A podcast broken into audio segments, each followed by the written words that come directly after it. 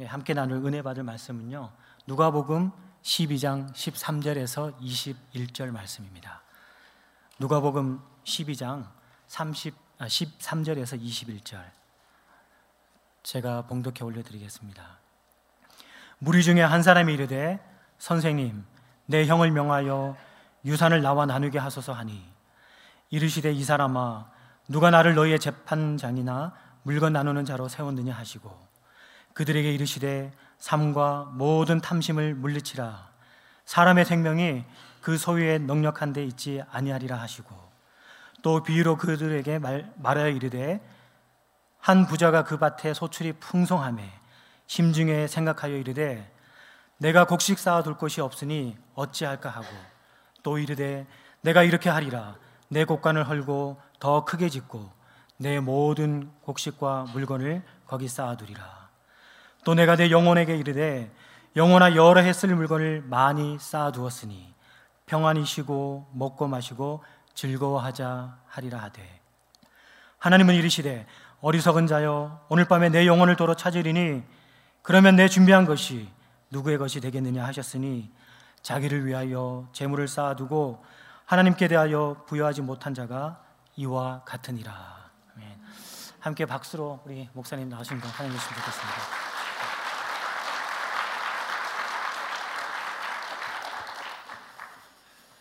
지난주 중에 최 목사님께서 전화를 하셔서 설교 요청을 해주셔서 오늘 이 자리에 서게 됐습니다. 설교를 하게 되니까 아내가 아침에 제 얼굴에 뭐 이것저것 이렇게 발라주는데 저는 스스로 제 얼굴에 대해서 크게 그렇게 자신감이 떨어지거나 그런 건 아닌데 하여튼 뭐 객관화가 필요한 것 같습니다. 아내가 보기에는 확실하게 좀 가려야 될 것도 있고 고쳐야 될 것도 있고 그랬던 것 같습니다. 여러분들은 오늘 낯이 두꺼운 목사의 설교를 듣게 되실 겁니다. 어, 목사님 요청을 받고 나서 어, 새해 시작한 지도 얼마 되지 않고 그래서 우리 모두가 참 살아가는데 기왕이면 좀 잘 살아야 되겠고 모두가 의미 있게 살아야 되겠는데 주님께서는 그런 삶에 대해서 어떻게 우리에게 가르쳐 주시나 이런 것을 한번 좀 같이 나누었으면 좋겠다는 생각이 들었습니다. 물론 사람들마다 잘 산다고 하는 것에 대한 기준이 다 다를 수 있을 것 같습니다. 저희 어머님이 올해 84세가 되시는데 어머님 세대에는 등 따시고 배부르면 그게 잘 사는 삶이었습니다. 저 같은 베이비 부모들에게는 그래도 교회에 뒷마당에 수영장도 있고 한 이런 너른 집에 살면서 뭐 캐릴락이나 링컨 같은 거 이런 거 타고 다니면서 자식들 잘 키워놓고 노후에 걱정 없이 살만한 그런 정도가 되면 그러면 잘 사는 삶이다. 뭐 그렇게 이야기할 수 있지 않을까 싶습니다. 요즘 좀 젊은 세대들은 아마 또 다를지 모르겠어요. 윗사람들 눈치 안 보고 조직 문화 속에 갇혀서 그렇게 힘들게 아둥바둥 안 하고 자기가 정말 좋아하는 일, 하고 싶은 일을 하는데 돈은 더 많이 벌고 시간도 많고 그래서 언제든지 마음만 먹으면 버킷리스트에 그 줄 하나씩 쫙쫙 지어가면서 이렇게 여유롭게 살 수 있는 삶. 아마 그런 삶이면 성공했다. 참 잘 산다 이렇게 여기면서 또 그런 삶을 꿈꾸면서 살아가지 않을까 이런 생각도 해보게 됩니다. 좀 오래되긴 했습니다만은 2000년 초반에 제가 뉴저지에서 목회를 하고 있을 때인데 그 당시 서울대학교 총장이셨던 정운찬 총장께서 뉴욕, 뉴저지 이 일대를 방문을 하신 적이 있습니다. 그래서 그 교민들 간담회도 하시고 또 교민들 대상으로 강연도 하시고 그런 계기가 있었는데 그때 이분이 한국 사회를 나름대로 진단하시면서 또 한국이 나아가야 될길 뭐 이런 것들을 전망하시면서 그런 얘기를 하셨어요. 한국은 참 평등한 사회입니다. 온 나라가 평등하게 살려고 온 힘을 다하는 그런 사회입니다. 그러시면서 뭐라고 덧붙이시는가 하면은 아파트 평수, 아이들 등수, 그 평등의 모든 것을 온 나라가 거기에 올인하고 사는 나라가 한국 사회다 이러면서 당시 자신이 느꼈던 한국 사회의 그 모습을 이렇게 진단했던 것을 뭐 그때 참 고개를 끄덕이면서 수긍하지 않을 수 없었던 그런 기억이 있습니다. 시간이 벌써 한 20년 지난 그런 때 하신 말씀이긴 합니다만은 뭐 지금 생각해 봐도 한국 사회가 그렇게 크게 달라지지 않았을 것 같고 한국 사회뿐만 아니라 이 미국 사회도 그렇고 미국의 이민자로 살아오는 우리 1세들이나 우리의 자녀 세대도 뭐 별반 다르지 않을 것 같다는 생각을 합니다. 잘 살고 싶은데 잘 살아야 하는데 이 잘 산다고 하는 것이 세대를 뛰어넘고 또 인종이나 문화를 뛰어넘어서도 잘 산다는 것에 대한 공통점 하나는 확실하게 있는 것 같습니다. 잘 산다는 것이 물질적인 풍요와 뗄래야 뗄 수 없다고 하는 사실이 한 가지가 분명하고 우리가 생각하는 또 우리가 추구하는 잘 산다고 하는 것이 소유와 떼어놓고 생각할 수 없다고 하는 그것도 아, 분명한 사실이 아닐까 싶습니다. 그런 점에서 우리 주님께서는 소유에 대해서 물질의 가치에 대해서 정말 잘 살아야 하는 그런 삶에 대해서 뭐라고 가르쳐 주시는가 이런 것을 좀 한번 같이 나누고 싶어서 오늘 본문 누가복음 12장 말씀을 아, 이렇게 선택을 했습니다. 본문 시작하는 부분에 보면 무리 중에 어떤 한 사람이 예수님께 아주 개인적으로는 본인에게는 절실한 요청을 그렇게 합니다. 선생님, 제 형에게 명하셔서 재산을 나와 좀 나누게 해 주십시오. 그런데 정작 예수님의 반응이 굉장히 싸하지 않습니까? 이 사람아, 누가 나를 너의 재판장이나 물건 나누는 자로 세웠느냐? 딱 그 한마디 하셨습니다. 복음서에서 만나보는 우리 예수님 모습을 보게 되면은 이런 모습 보이신 적이 없지 않습니까? 심지어는 절박한 사람의 어떤 외침이나 또 요청에는 가던 발걸음까지 멈추시면서 돌아서 보시기도 하고 때로는 손을 내밀어서 만져 주시기도 하고 하다못해 멀리서 말씀으로라도 위로하시고 고쳐주시고 축복하시고 이런 것이 복음서에서 우리가 흔히 보는 예수님의 모습인데 오늘 이 사람의 이 사람에게는 굉장히 억울하고 그래서 절실하고 절박한 요청일 수 있는데 예수님께서는 크게 그렇게 신경을 안 쓰시는 것처럼 아주 냉정하게 말씀을 하고 거기서 끝을 내십니다. 그리고는 아예 어텐션까지 그 사람에게는 돌아서셔서 무리들을 향해서 무리에게 이런 말씀을 이어서 하십니다. 삼가 탐심을 물리쳐라. 사람의 생명이 그 소유에 넉넉한데 있지 않다. 이렇게 하십니다. 이 부분에서 저는 개인적으로 두 가지를 나름대로 이렇게 발견을 해봅니다. 그것은 지금 이것이 예수님에게 와서 이렇게 형과의 재산을 좀 제대로 분할을 받을 수 있도록 이렇게 해주십시오 요청하는 이 사람 개인의 문제나 혹은 그 형제의 문제를 넘어서서 무리의 문제, 모든 사람에게 적용되어야 할 모든 사람의 문제라고 하는 것. 그래서 주님께서는 이 사람에게는 그렇게 말씀하시고 바로 무리를 향해서 대화를 이어가시는 것이 아닌가 그런 생각을 해보게 됩니다. 또 한 가지 중요한 것은 예수님께서 주제도 완전히 전환을 하세요. 누가 나를 너의 재판장이나 물건 나누는 자로 세웠느냐? 그렇게 딱 맺어주시고 나서는 그 다음에 무리들에게는 삶과 탐심을 물리쳐라. 사람의 생명이 소유에 넉넉한 데 있는 게 아니다. 그렇게 말씀을 하시거든요.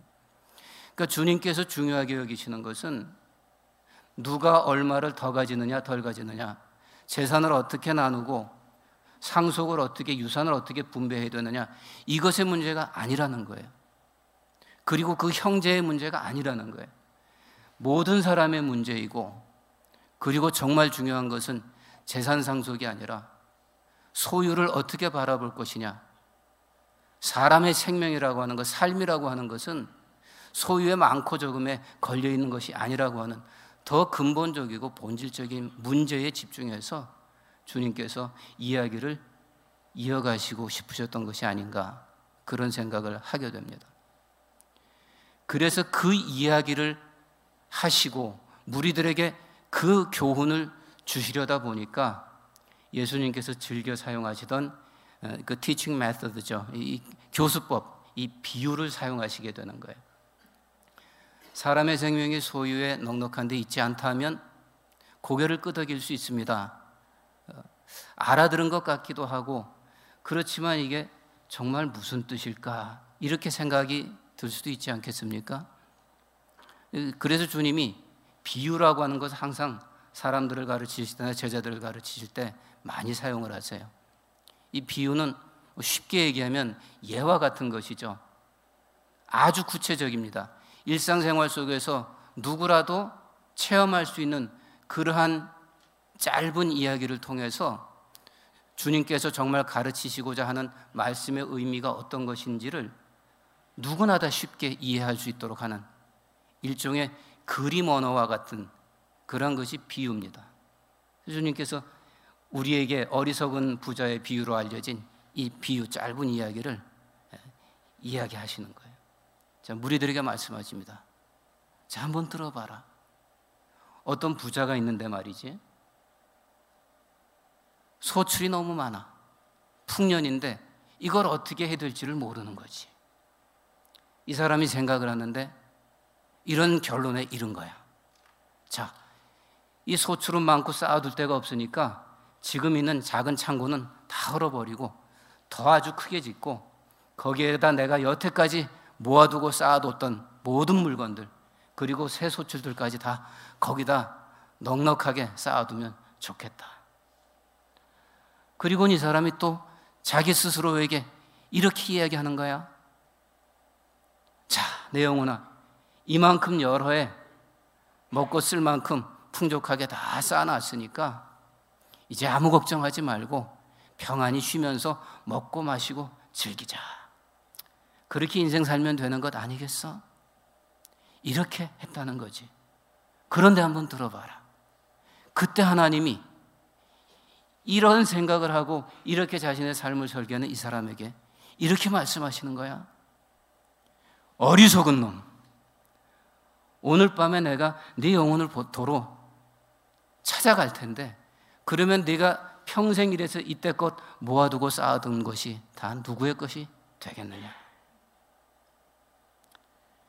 이렇게 아주 단순한 이야기로 주님께서 모여든 사람들에게 예화를 사용해서 설명을 해 주시는 거예요. 사실은 이 비유 하나만 그냥 그대로 읽고 듣기만 해도 여기에 무슨 해석이 필요하고 덧붙일 설명이 필요한 아무것도 없죠. 사람의 생명이 소유에 넉넉하지 않, 소유에 넉넉한 데 있지 않다고 하는 것을 뭐이 이상 어떻게 또다시 설명할 수가 있겠습니까? 아, 그렇다고 제가 여기서 설교를 마무리하고 내려가면 또 그것도 또 예, 안 되니까 이 부자의 이런 이야기를 하면서 주님께서 어리석다고 하신 그 하나님을 등장시켜서 어리석다고 이렇게 선언을 하시는데 도대체 뭐가 어리석은가? 그 잠깐 정도 묵상해 보기 원합니다. 쌓아두었습니다. 그리고 쌓아둘 곳이 더 없으니까 저희도 그렇지 않습니까? 문제가 있으면 해결을 해야 되는데 기왕이면 좀 어그레시브하게 좀 프로덕티브하게 뭐 그렇게 해결하고 싶죠. 더 크게 확장하고 창고 더 크게 짓고 거기다 쌓아두면 되는 것이고 이 부자가 가진 이 생각이 사실 저나 여러분 우리가 매일매일 살아가는 그러한 삶의 모습 그 속에서 드러나는 우리 자신들이 가지고 있는 생각이나 또는 삶의 어떤 플랜이나 설계에 크게 벗어나지 않습니다. 우리도 그렇게 삽니다. 그런 정도의 이슈나 문제가 생기면 우리도 아마 그렇게 할 거예요. 은퇴 계획도 마찬가지죠. 그 정도로 사실 넉넉하게 쌓아져 있으면 누구라도 우리 자신도 우리 스스로에게 그렇게 하지 않겠습니까? 이제 좀 그동안 일하고 평생 애쓰고 수고하느라고 못 가본 데도 좀 여행도 가고 맛있는 것도 좀 사 먹고 즐기고 골프도 치고 그러면서 이제 남은 날 얼마 안 남았는데 그렇게 살면서 인생 마무리하면 되지 않겠어? 어리석은 부자나 저희들이 가진 생각이나 크게 다를 것이 없어 보입니다. 그런데 어리석다고 하십니다. 주님께서 이 이야기를 통해서 하나님의 어떤 결정적인 하나님의 시간에 주어지는 선고를 통해서까지 어리석다고 결론을 지어 주시는 것은 그렇다고 하면 우리가 한 번 더 짚어보고 점검해 봐야 되지 않겠나 음, 그런 것이죠. 자, 쌓는 것은 모으는 것은 그건 죄도 아니고 잘못도 아닙니다. 누구나 다 그렇게 합니다. 열심히 수고하고 또 모아지는 것 그것을 또 지혜롭게 또 더 늘리고 또 저축하고 쌓는 이것은 뭐 경제의 가장 기본입니다. 잘못되지 않았습니다. 그러나 쌓기만 하는 것은 어리석은 것입니다.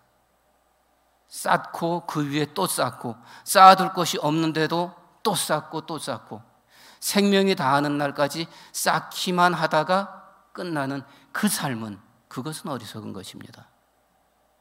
그러면 어떻게 살아야 합니까? 쌓습니다. 모읍니다. 그러나 쌓다가 어느 만큼 차면 비워야 할 순간이 옵니다. 그럴 때 비울 수 있어야 됩니다.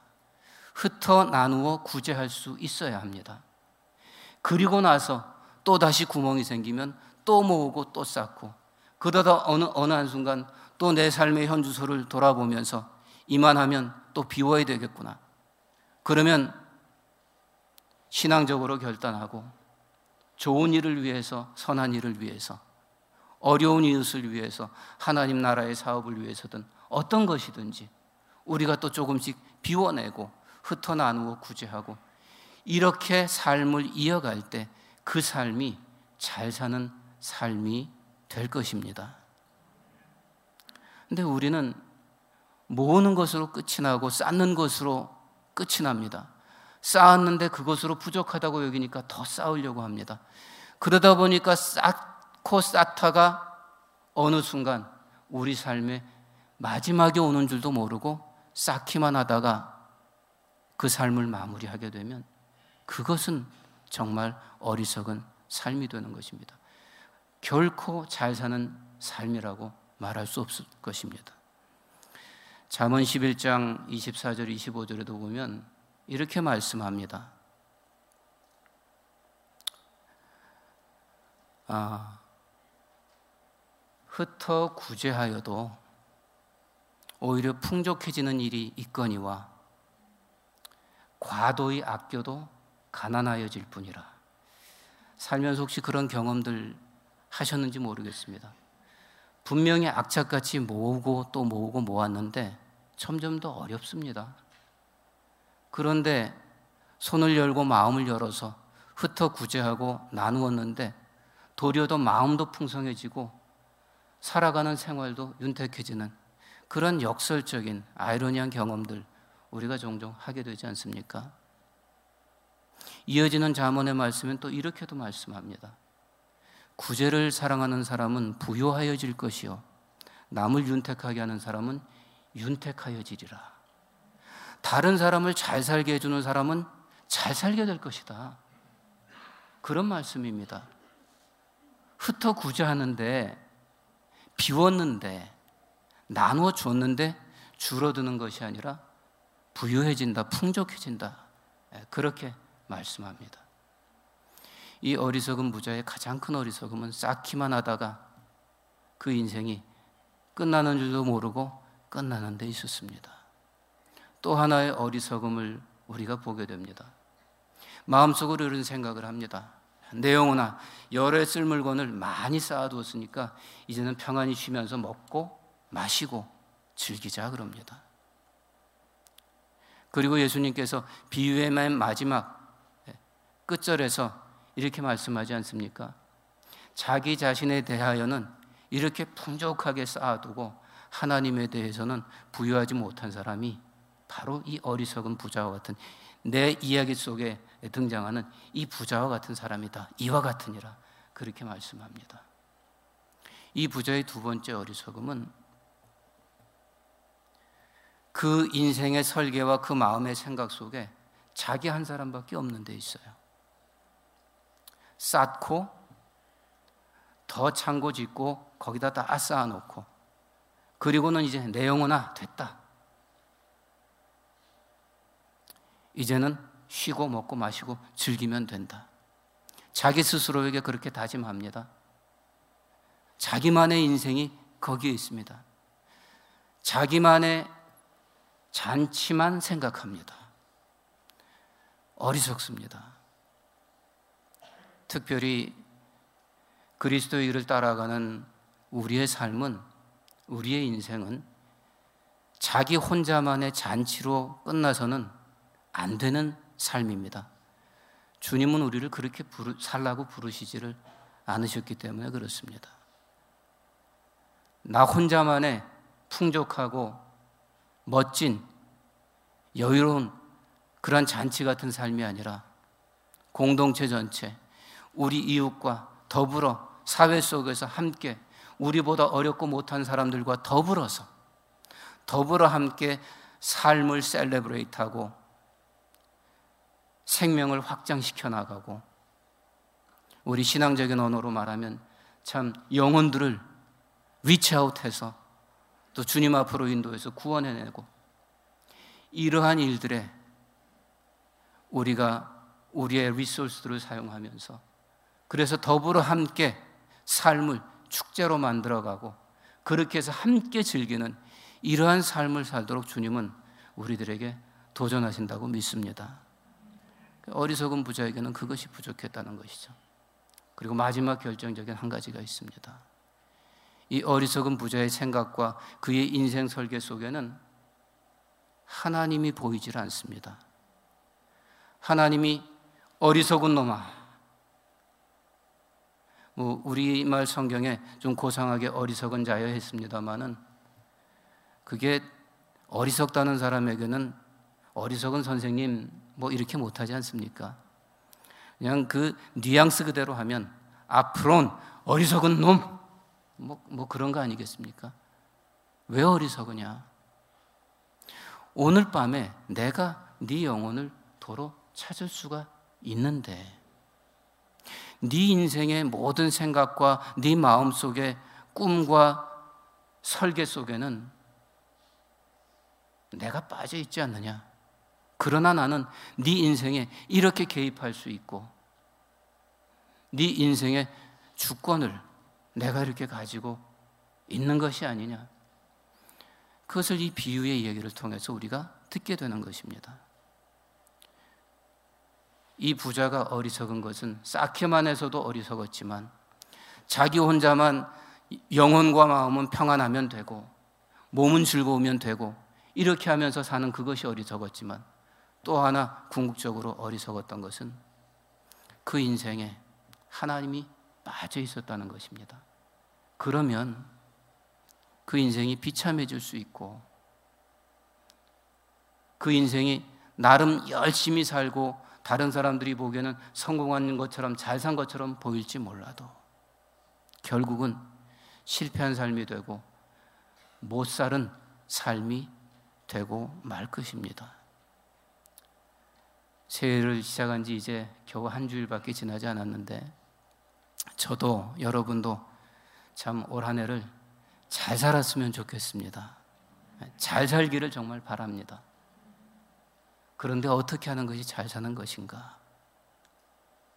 우리 주님께서 오늘 이 비유를 통해서 들려주신 이 말씀을 우리가 정말 가슴에 깊이 새기고 하루하루 또 기억해 나가면서 내 삶이 지금 어디에 있는지, 내가 어느 방향을 향해 나가고 있는지 순간순간 점검하면서 이렇게 살아나가면 올 한해 우리도 의미 있게 잘 살 수 있게 되지 않을까 그런 마음이 듭니다.